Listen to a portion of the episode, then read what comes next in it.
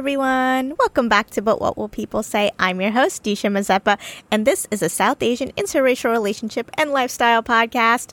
Welcome back for another episode. Hello, everybody.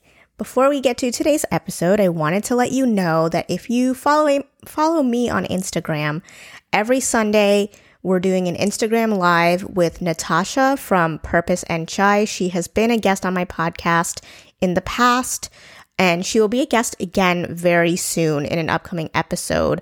But every Sunday, 9 p.m. Eastern Time and 6 p.m. Pacific Time, because she's located in California, we're going to go live on Instagram and do about a 30 minute Sunday night wind down, chatting through like essentially brown girl issues and brown girl things.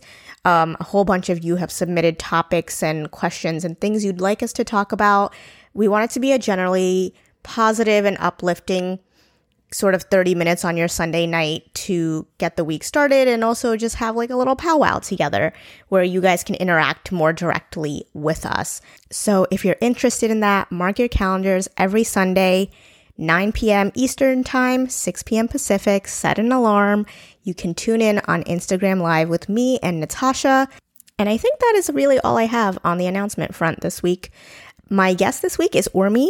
She was born and raised in Italy. She went to school in England. She now lives in Canada. She has been all over the world, but she is actually Bengali. Her parents are from Bengal, and so she was raised in sort of like your typical Bengali Muslim household, but lived in Italy and grew up in a, having a very different experience than so many of us. She also wrote a book which she talks about and Everything regarding her, her book, her YouTube channel, everything is linked in the show notes so you can check her out. We talk about obviously her life, where she grew up, the way she grew up, and you know, really the similarities and the differences that we as South Asians face no matter where we've lived in the world. So without further ado, here's Urmi Hossain.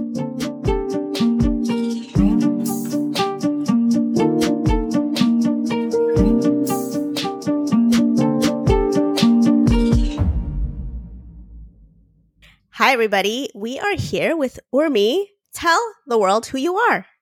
Hi, everyone. Hi, Disha. My name is Urmi. I, I live in Canada. Specifically, I live in uh, Montreal and I am Italian Bengali. So I tell to people that I am Italian by birth and Bengali by blood. And I also say I'm Canadian by law because it's been a while that I've been living in Canada. And um, I come from an educational background of uh, in finance, and I've been working in the financial industry for about six years, I would say. Amazing. And so, one of the things you wanted to talk about was like being raised in different cultures because, like you said, your parents are Bengali, uh-huh. but you were born and raised in Italy. So, tell us about that. Uh, yes. So basically, what happened is, uh, as you mentioned, my parents are from uh, Bangladesh. And uh, after they got married, they basically uh, decided to to move to a new country. So they moved to Italy, and uh, after a couple of years, I was I was born. And a lot of the times, my dad tells me that I'm the first Bengali girl being born in Italy. So I take it as like I'm very I'm I'm very important. And while I was growing up, it was a little bit um, challenging for me because being the first Bengali girl when I was going to school, I never had anyone that I could relate to because everyone that I was um, hanging out with, they were pretty much Italian. There were not that many immigrant kids either. Yeah, so I struggled a little bit in trying to fit uh, because when, when I was at school, all my friends were Italian. So I had that influence in me when I was growing up. But then when I would go home, uh, there was this clash that I felt I was having because my parents are very conservative and they care about their Bengali culture. So they were trying to upbring me as a typical Bengali girl. So I felt that I struggled a lot because I was not able to fit in either one of the worlds. So that has been, I would say, my biggest struggle. And sometimes I felt like I was an outsider because I felt like I was not belonging in either world 100%. Yeah, and that's interesting because like everything you say resonates to so many brown kids because a lot of us grew up in another country, but what makes yours a little bit different, I feel like, is Italy isn't like a country full of immigrants. Like in the US, it's like most of us are immigrants at some point, or our parents were, or our friends' parents were. And even even in the UK, you could make that argument. But is there a, at all a large South Asian population in Italy? Uh, so back in the days, what happened is when my dad moved, it was it was basically the beginning of all this migration, like where people from Bangladesh were starting to move. So they all started to settle like in Rome, a little bit in Milan, a little bit like in the south. So when he moved like around the 90s, or I would say even around the 80s, this is when we had the first round of immigrant peoples moving there. And um, around the 90s, uh, we started to have a very big population of Bengali people. We had a very, very big community, believe it or not, especially in the South. Uh, so I would say he was like probably one of the first one along with other friends.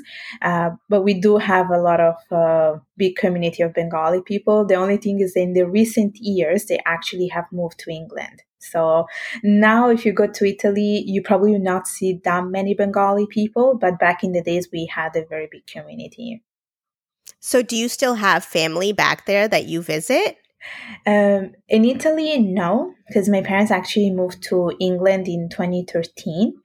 Uh, but I do have my Italian friends that I am like still in contact with. So that's got to be, you know, sort of an interesting upbringing in that, like, you guys almost don't have borders you have to live within, right? Because now you said you live in Canada and your parents moved to England. So it's almost like the world is literally your oyster. You guys have sort of been all over the place.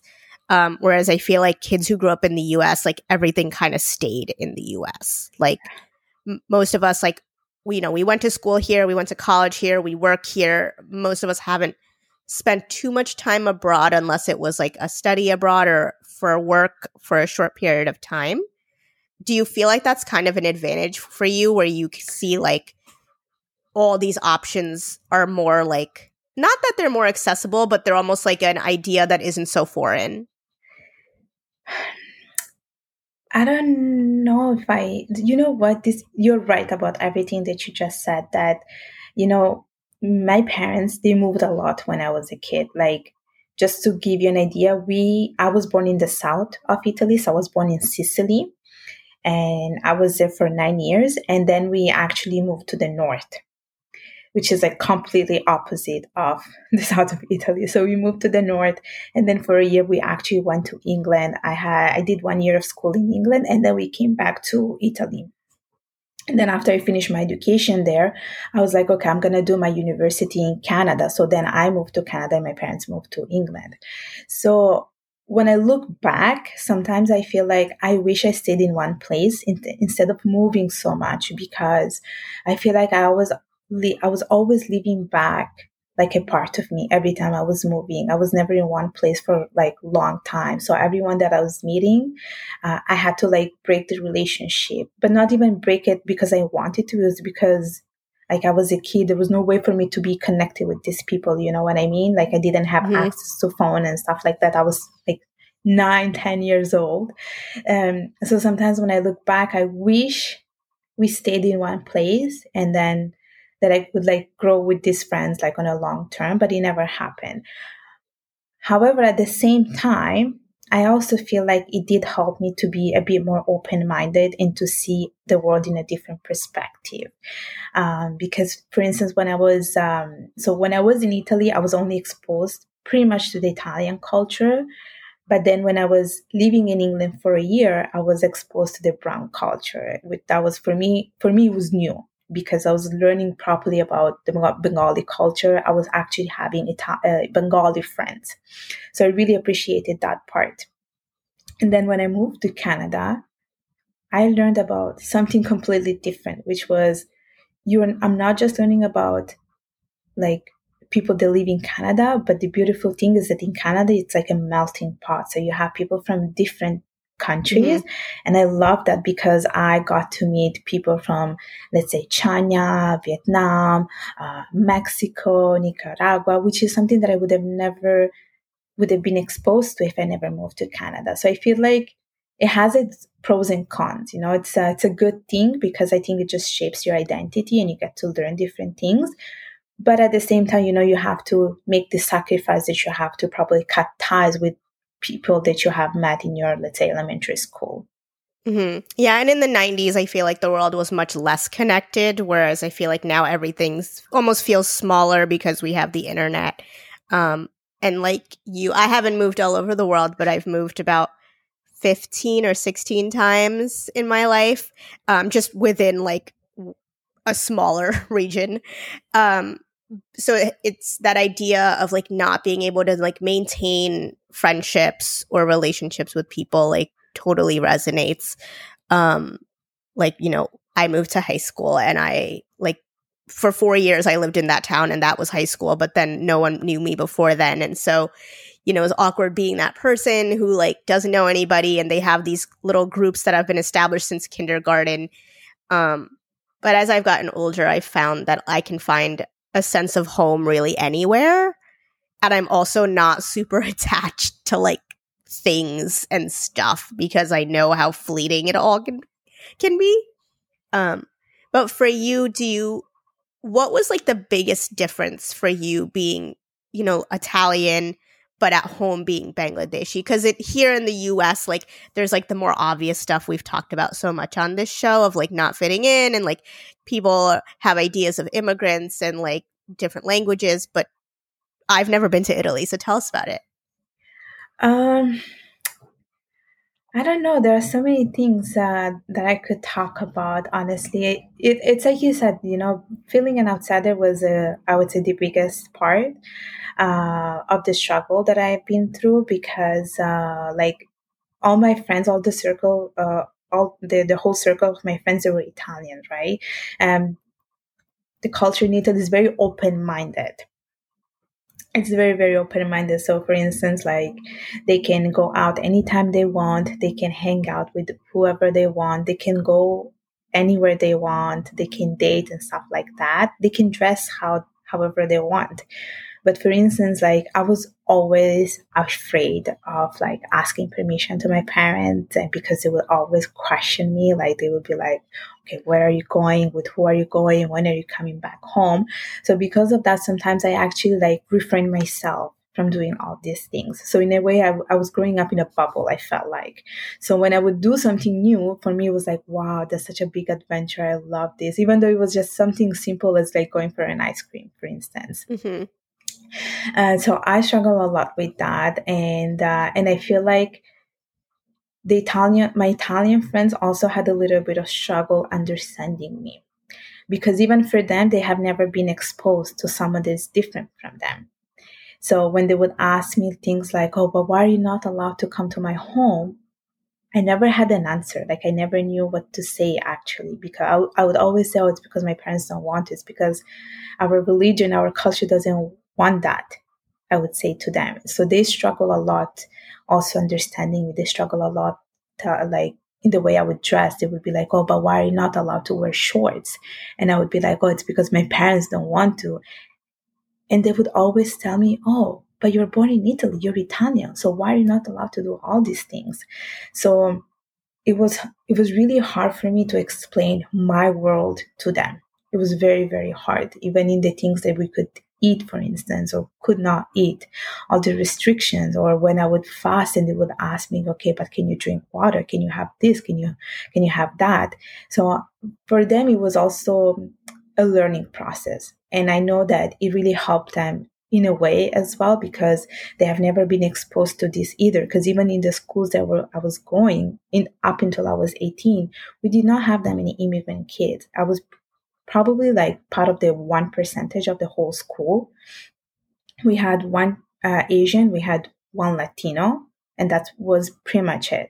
So even for them was a learning process, and I do appreciate the fact that they did their best to understand me, and I think through time they were able to understand why I was allowed to do certain things, why I was not allowed to do so, why I was not allowed to do other things.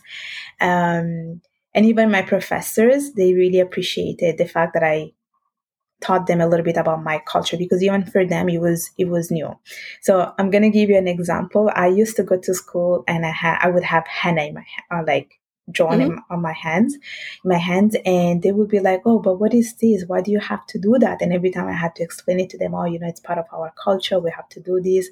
So they actually started to appreciate the fact that I was like teaching them about all these things and it just helped them to be a little bit more open minded. But they also struggle a lot. So it was like a two way, I would say. It was a learning process for me, but it was also for them as well because they were trying to like learn about this person that is completely different from them. Yeah. And I love, I think what I love about the way you're talking about all of this is like it's a learning process for everyone, but it also seems like keeping in mind that for them, for the kids that were just Italian, um, that it was coming from a point of like curiosity, like the questions and the what is this and the why and the how. It was more curiosity and less judgment because I think sometimes immigrant kids have this way of looking back at the way they grew up and almost seeing all those questions and comments as a negative as if it's coming from a point of judgment and not just like curiosity especially like for me keeping in mind that we were all kids and we all had a thousand questions for each other. And we ourselves didn't always have words to describe like well I actually don't know why i can't do this. My mom just said i can't. Um, and then trying to explain that to our, our peers who are also you know nine ten years old. And keeping that more positive mindset i think is important and not growing up to be sort of like a resentful person. I think there's sometimes it feels like immigrant communities like there's this resentment that they hold on to because they like grew up in a world that didn't understand them or didn't always, you know, accept everything about them. But like I like to think most of it just came from a point of like curiosity and like you said, like trying to understand. Yeah. And it's and I think at the end, when we do not know something, it's all about having an open communication and just educating people. I think at the end of at the end of the day, it's really about that. So they were really open on learning about me. They were. It's like you said, they, everything was coming from a place of curiosity, and everyone that was around me, they were very curious because even they even for instance when i would wear like typical uh, traditional Desi clothes they would be really curious about like you know what, what like the dresses that we wear and they were super fascinated too at the same time. So they were like you know it was a new world for them and they were open to being educated. And i think at the end of the day it's all about education literally. Yeah. And they and like you said they didn't even see you as massively different right? You said they're like you're italian we're italian we're like even though maybe you don't look like them and you have different practices and traditions like they still just saw you as one of them. And so the questions I think I like to think just stemmed from that of just like, but how are we different and why? Um, what religion are you? I'm Muslim. You're Muslim. So in Italy, are there places for you guys to practice? Because you said there's like a larger Bangladeshi population there now. Yeah, so we we did have mosque but they were not the traditional mosque that you can think of. It was just a place in a garage with carpets where people would go and pray. But mainly these places were for men and not for women. So when I did attend the mosque, it was when I was a kid because I, I can only like, I would, I was only allowed to go until a certain age. So I, my parents uh, told me to go and attend mosque just to learn how to like read Qurans and how to like to learn the prayers, but mainly these places were like in a garage where people would just gather during different occasions, or you know, like for Eid, or they would gather during uh, during the day and they would just pray together. But it was mainly a place for like men, I would say. So it was it was just in garage. We we did not have an actual mosque like built. Uh, I mean, probably now they might have, although I doubt because it's a very Catholic country. Uh, but yeah, we would like gather together in like uh, in these places, or people sometimes during Eid they would just go to parks and they would pray there. Okay, yeah, that makes sense. If there's like not enough people, yeah. um, do you feel like? Well, how many languages do you speak? A lot. Tell us about the languages you speak. So I know Bengali, I know Italian, um, I know English, I know French, and I know a little bit of Spanish. That's awesome. That's amazing. I mean, I feel like we always talk about like how so many of us are bilingual, but like most of us just speak like our home language and then English or something. I know. Do you feel like though because because I think language is a big part of like understanding people, right? Is like ha- there's different languages where there's words for certain things and feelings and moments that maybe another language doesn't have. Do you feel like the ability to speak so many languages has helped you kind of gain more deeper perspectives of different cultures because you like understand them on like a linguistic level?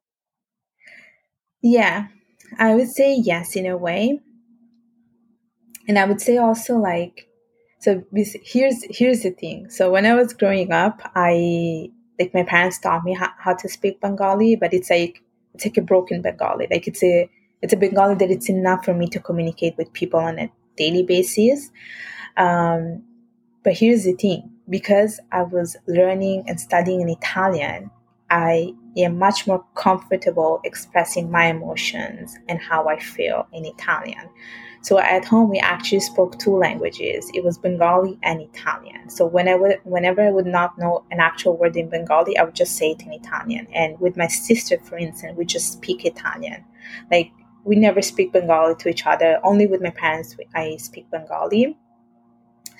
And uh, and then when I was going to school, I learned English. I learned French, and I also did learn uh, German a little bit, uh, Germany and I feel like it did give me a little bit of more perspective about the world.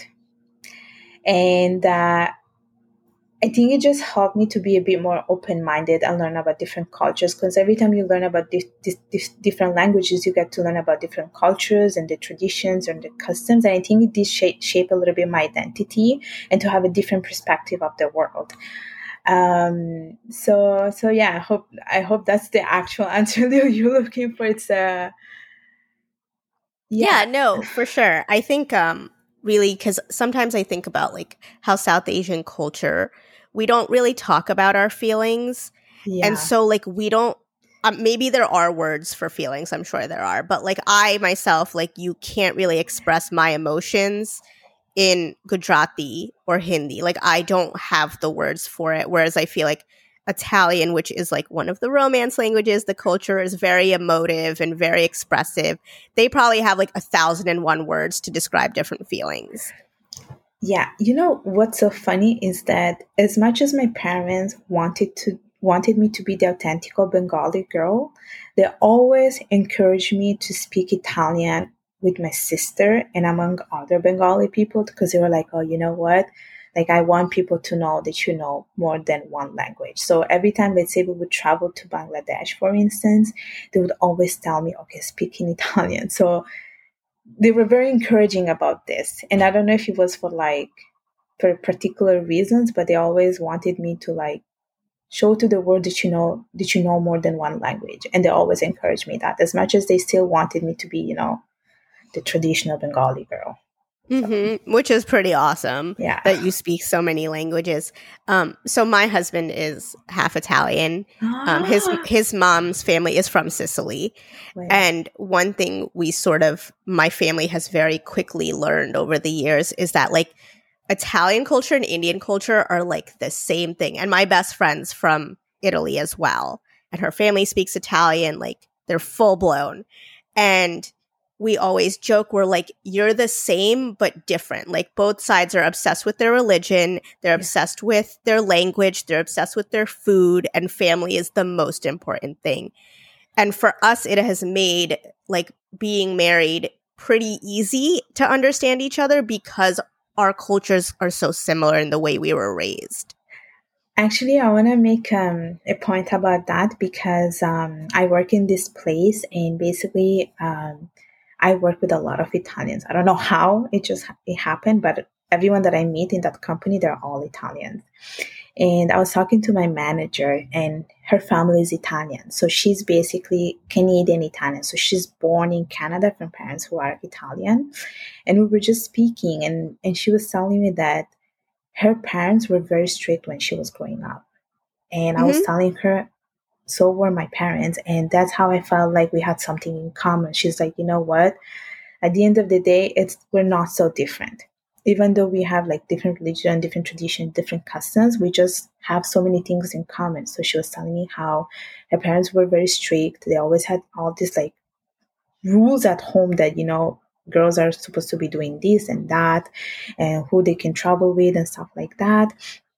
And then, like you said, the love for food and family. This is something that we also share. So, you know, like you go to a Bengali person's house or, you know, someone who's from India, they feed you like there is no tomorrow. And it's the same thing for the Italian culture too. Like they feed you like there is no mm-hmm. tomorrow. And both cultures very like welcoming and loving and warm. And there is this value of family, you know, like getting together doing festivities. It is something that we both uh, share. So as much as like we feel like okay, we don't belong because we feel like we're different, but at the end, when you like look deep into the roots, we're not so different. We have all these like similar similarities, and I feel like this is how we just bring close to each other. So it just makes it less difficult, and I guess that's how it was for you as well. If if you're able to like be with your partner and you realize how much in common you guys had because and it just made your relationship easier i'm assuming. Yeah and i think yeah. that's what it is. Sometimes like this show this is a relationship heavy show and a lot of people talk about who they're dating. And sometimes you know you can hear it in the way they talk that we're not in my guess but so like in just like the community of south asians some people really like focus on the differences. Like they're so focused on pointing out how different we are. We're so different. We'll never have anything in common. And to those people, I almost have to remind them be like, the more you like perseverate on how different you are, the harder this is going to be. Like you're making this more difficult for yourself instead of focusing on like how you're similar, how you have the same values and interests and like goals in life. Like that's what makes something work, not sitting there pointing out like, oh, you don't get this because you're different. Um, so anyway, like in terms of like dating and relationships, how did your parents handle that? or I guess how did you see it? So they were not really okay with that. So it was forbidden to begin with that I would actually speak to a guy. And if they would see me speaking to a guy, it was like not okay. They would be like, "Oh, what would people say if they see you speaking to a guy?" And then they would tell me how this is perceived bad. And then they would be like, "Oh, you should not be speaking to guys because this is not good." People would like always talk bad about this, and because of that, I did not have many guy friends, and not at all. And when so sometimes what would happen is that we would have family uh, friends, uh, kids that were I would say a little bit older than me and when they would see me talking to them, my mom, I would see my mom staring at me and I'm pretty sure she was wondering what was going on. I'm pretty sure in her mind she was thinking that I was dating them, even though it, it was nothing like that. So it was a big no for them. Like I was never allowed to date anyone. And I remember when I was a kid, they would tell me that, oh, like, you know, when you get married, you we will choose a person for you. And they would always like be so strict about candidates. They would be like, oh, it has to be Bengali, it has to be Muslim, it cannot be someone outside of that. And and they were so like strict about this. And if they would see me like, let's say speaking like for instance, when I would go to my friend's house, they would ask they would ask me like, are there any guys there? And they were always super, super concerned about this. So dating was a big, big no. They were not okay with me dating. They were not okay with me dating anyone that was like Bengali. Um, even if he was Bengali, it was not okay. So okay. it was such a big, big no. And for instance, I can tell you a little bit about my sister. So, for instance, my sister, um, she's looking, she's hoping to get married, but she's getting a lot of pressures. And she has been having like they always show candidates to her and they're hoping to get her into an arranged marriage because she's not able to find anyone. But here's the catch. So they want her to get married and she doesn't like any of the candidates they show her. So then now this seems to be open with her and be like, okay, do you have anyone in your life? Maybe we can, we're okay with you having like a boyfriend. And I was thinking, why was I not allowed to do that when I was a kid? And now she's having all this freedom in a way that she's allowed to have a boyfriend as long as he's bengali though You know what I mean? So yeah. it's like almost to a desperation that, okay, you told us all our lives we were not able to have anyone. And now suddenly, because, you know, we're aging and stuff like that, you're so concerned that you're okay to, uh, you're okay with us dating. And I feel like that's not right.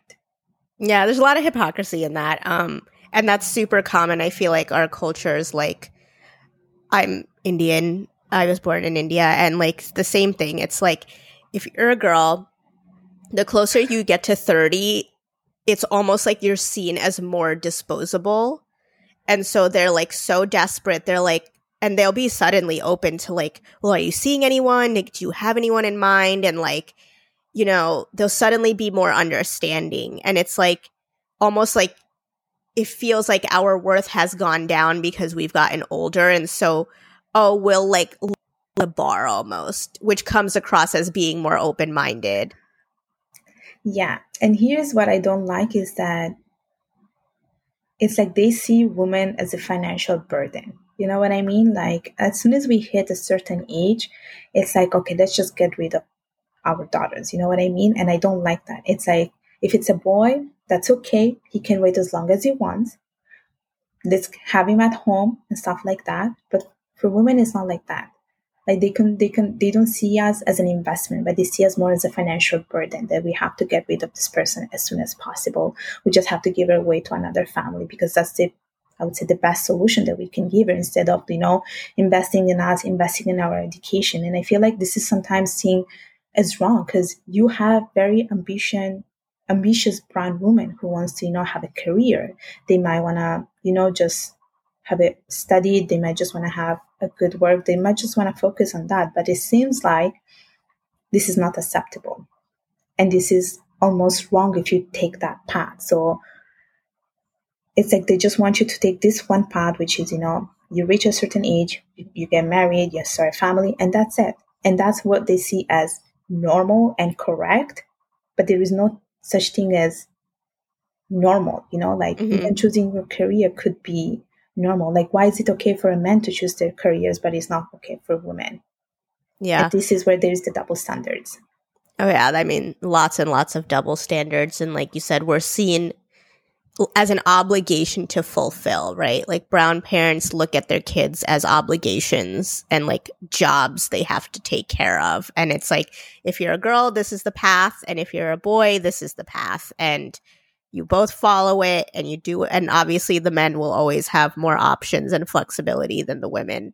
Yeah. Um, I'm surprised your parents felt so much of the what will people say pressure because they they like you said like there was not really that many Bangladeshi people in Italy like and Italy's a very much more progressive and open-minded culture. So like what people were going to say anything like there was no one there that believed in that mentality. Trust me, uh, it's uh, they're obsessed with this. Honestly, they're so obsessed with this and their reputation. Um, even though there was like not that many Bengali people but they were so concerned about those few that were there. They were always concerned about what people would say. Super. It was like probably one of the biggest problem is that they were always worried that oh if they talk bad about you it's going to have an impact on our reputation so we want you to be a certain way we want you to be obedient we want you to be respectful towards other people so let's say when we would go to people's house like i was not allowed to wear for instance pants or t-shirt they always wanted to wanted me to wear traditional desi clothes, for instance. Or if let's say I would speak up, it was not okay with them because it would be worried like what what would people say if they start seeing you behaving this way? Or if they start seeing you being rebellious you know? Everything they would tell me was like it was it was almost wrong for them. And they were always so concerned about this that i never actually spoke up about anything. I never shared my opinion and I never shared my views because I actually used to think that whatever they taught me was the right way. But as I grew up, I started to realize that it's not like that. It's really not like that. And there is nothing wrong. And I was also thinking that, you know what, it's true. Our community, like all the brown community, people are a bit judgmental and they do tend to talk. They like to gossip a lot. You know, this is like, I, I would say everyone likes to do that. But at the end of the day, no matter what you do, good or bad, they will always have something to talk about. mm-hmm. literally. So I just I never understood this, you know, and the reputation is like almost everything. But now we have so many people breaking this the this cycle. So are people talking? Yes, they are, but then they forget after after a couple of months no one talks about it. So what's the big deal with that? Yeah, and I think that's where it's so important to talk about all these things because like it's like cultural policing, right? Like everyone is watching everyone else to keep everybody in line, but then they're also keeping themselves trapped in it because other people are watching them too. And so worrying about what other people think and say and their reputation and the reflection of their children on them, it's like you are literally building your own prison and everyone's doing it together. Everyone is miserable, but no one's going to do anything about it. And then there's like our generation that is much more open to at least trying to talk about it and break through this. And the people who do get absolutely ripped apart, right? Like, oh, you stepped out of line. Like you're you're you're supposed to go with the group. You're supposed to do what everyone else does, but I'm like this is not helping like literally anyone. Yeah. I I agree with you and I've seen people that, you know, try to go try to break the cycles that now they have cut ties with their families and their families are not okay to accept them for the choices they have made in their lives. And I've seen people running away, honestly. I've I've seen so many of them like running away because for instance, you know, they didn't want their kids to date someone outside of their ethnicity and these people they just took their stuff and ran away because you know there is mm-hmm. nothing else that we can do. We're not able to change them. Um, even though deep inside they know they're not doing anything wrong. So it's um it's hard to change the mentality. And at the same time you also feel like you know there is this resistance from the older generations because they want to keep so much of their culture and they want to bring it forward to the next cultures. But they also have to understand and accept that if that if you live in a world or if you have moved in a world that it's like different from the one that you grew up you cannot expect your kids to be to have the same mentality as you. Because mm-hmm. we have different perspective. We're in a western world where you know every, everything is so globalized. So you have to learn to accept that your kid will be different yeah, you don't live in a box. You don't live in a box, exactly. And you have so many boxes that you can create. this is how I see yeah. it. Yeah, absolutely. And you know, it's like I, as I get older and I've been married for a little while and I remember when I first, you know, brought Michael home and all that and it was like you're throwing your culture away, you're doing this, whatever. And you talk about like how some people will just choose to walk away, right? They pack their bags, they're out. And I you know, the older I get, the less I have one patience for it and two like any care or guilt for being told I'm throwing something away cuz I'm like what am I holding on to again? Like you're not making it convincing that I'm supposed to hold on to a culture that thinks it's okay to treat women poorly or to control who their children marry. I'm like this is what you lose sleep on, who I date, this is what keeps you up at night. Like, get your priorities straight. Mm-hmm. So, like, the older I get, like, when I was younger, I was so worried about it, right? Because we believe our parents that they know what's best and they understand everything. And I felt so guilty all the time about, like, oh, I'm like, gonna, gonna lose all these things. And now it's been years and I'm living my life and I look at my life and I'm always like in such a better place than I was back then. And I'm like, whatever I lost, because you know what? I, I'm sure I did lose things, right? I lost people who don't want anything to do with me. And I'm probably not going to have kids that can speak my language. Like, it's going to be a hassle to even try to teach them. Maybe I'll try. But you know what? If all I lose is the language, but I also get to lose all the bullshit, I'm good. That's fine. Small price to pay. Because I look at my life now and I'm like, I am not chained down by all the crap that our parents felt was so important that they wanted to make a prison for themselves and everyone around them. Like, I get they tried their best, but the older I get, I'm like, you were adults too, and you could have made your own decisions about what was right and wrong, and you chose not to. And maybe it was harder for you, but like, I'm not going to sit here and like carry the like guilt of it all. Yes. And I so agree with you on this. And I think that this is the thing that they don't understand is that the more they behave this way, the more they make it heavy on us, the more they make it guilty for us, it, it can become toxic and ruin relationship. And this is where you really have to step away, step away from the toxic environment because then it's going to impact your whole, you know, your whole self, your mental health. Then it's going to affect your physical health. And this is where I think we need to have like open conversation about this because they don't realize how it, it negatively impacts us and ourselves too and our identity. So it's, it is, um, it is a struggle. And i think the guilt uh, they know how to make us feel guilty. I know that. And it's it's been a problem. It still is even for me where they do anything to make make me feel guilty. Yeah. And sometimes like it's like they don't even realize they're doing it because they're yeah. so deep in their own headspace and their own beliefs and their this is what's important and i'm like you can't even get out of your own head. Like, you still think this is okay, or the way this person said something, or the comments that these people made. Like, you're still justifying this? Yeah. Like, that's where I think, like, I will just never relate. I'm like, I don't know. Yeah. Yeah. I, and I, and I agree with you. And I'm, and in a way, I'm glad that I did have all those perspective from the different places that I have lived because at least, you know, when I would go to school, I feel like I was able to learn about the different cultures, different tradition, have different perspective. They really helped me to think in a different way and not, you know, feel guilty about not sharing the same values as my parents or not having the same opinions as my parents because they really taught me that whatever we tell you, whatever we teach you is the right way but it's not really. It's the right way because of the time they lived, but not for me. I live in a different generation.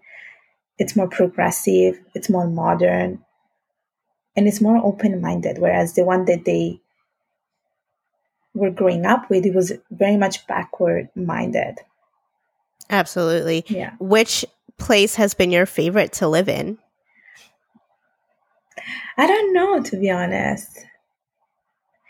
I don't know. I I do love my home country, and by home country I mean Italy, uh, because I feel like I can always be myself when I'm among my Italian friends. I can express my opinions. I'm not gonna be judged, mm-hmm. and and I love eating pasta. I love speaking Italian. I love using gestures. So you see my true personality coming out when I am with my Italian friends. Um, when I was in England, I actually did enjoy it a lot. And I think it's because I learned about the Bengali culture by being around Bengali people. But often I also struggle there. And I would say that sometimes I cannot be myself around all Bengali people because they do tend to be judgmental um, in a way. And and I'm not saying in a negative way. I think it's because of you know the because of the, the parents and because in a way we tend to be a little bit judgmental and i feel like sometimes i cannot express my opinions around bengali people but i um, i really liked it because i got to meet bengali friends who really understood me and who were also um, who were also growing up like me they were like british bengali and i was like italian bengali so in a way we like um, found something in common and i feel like we understood it, each other so i like like I don't know. I like living in all the places, but Italy will always be my home. Like, if you ask me what is your home, it will always, always be Italy. Do you see yourself ever going back to live there?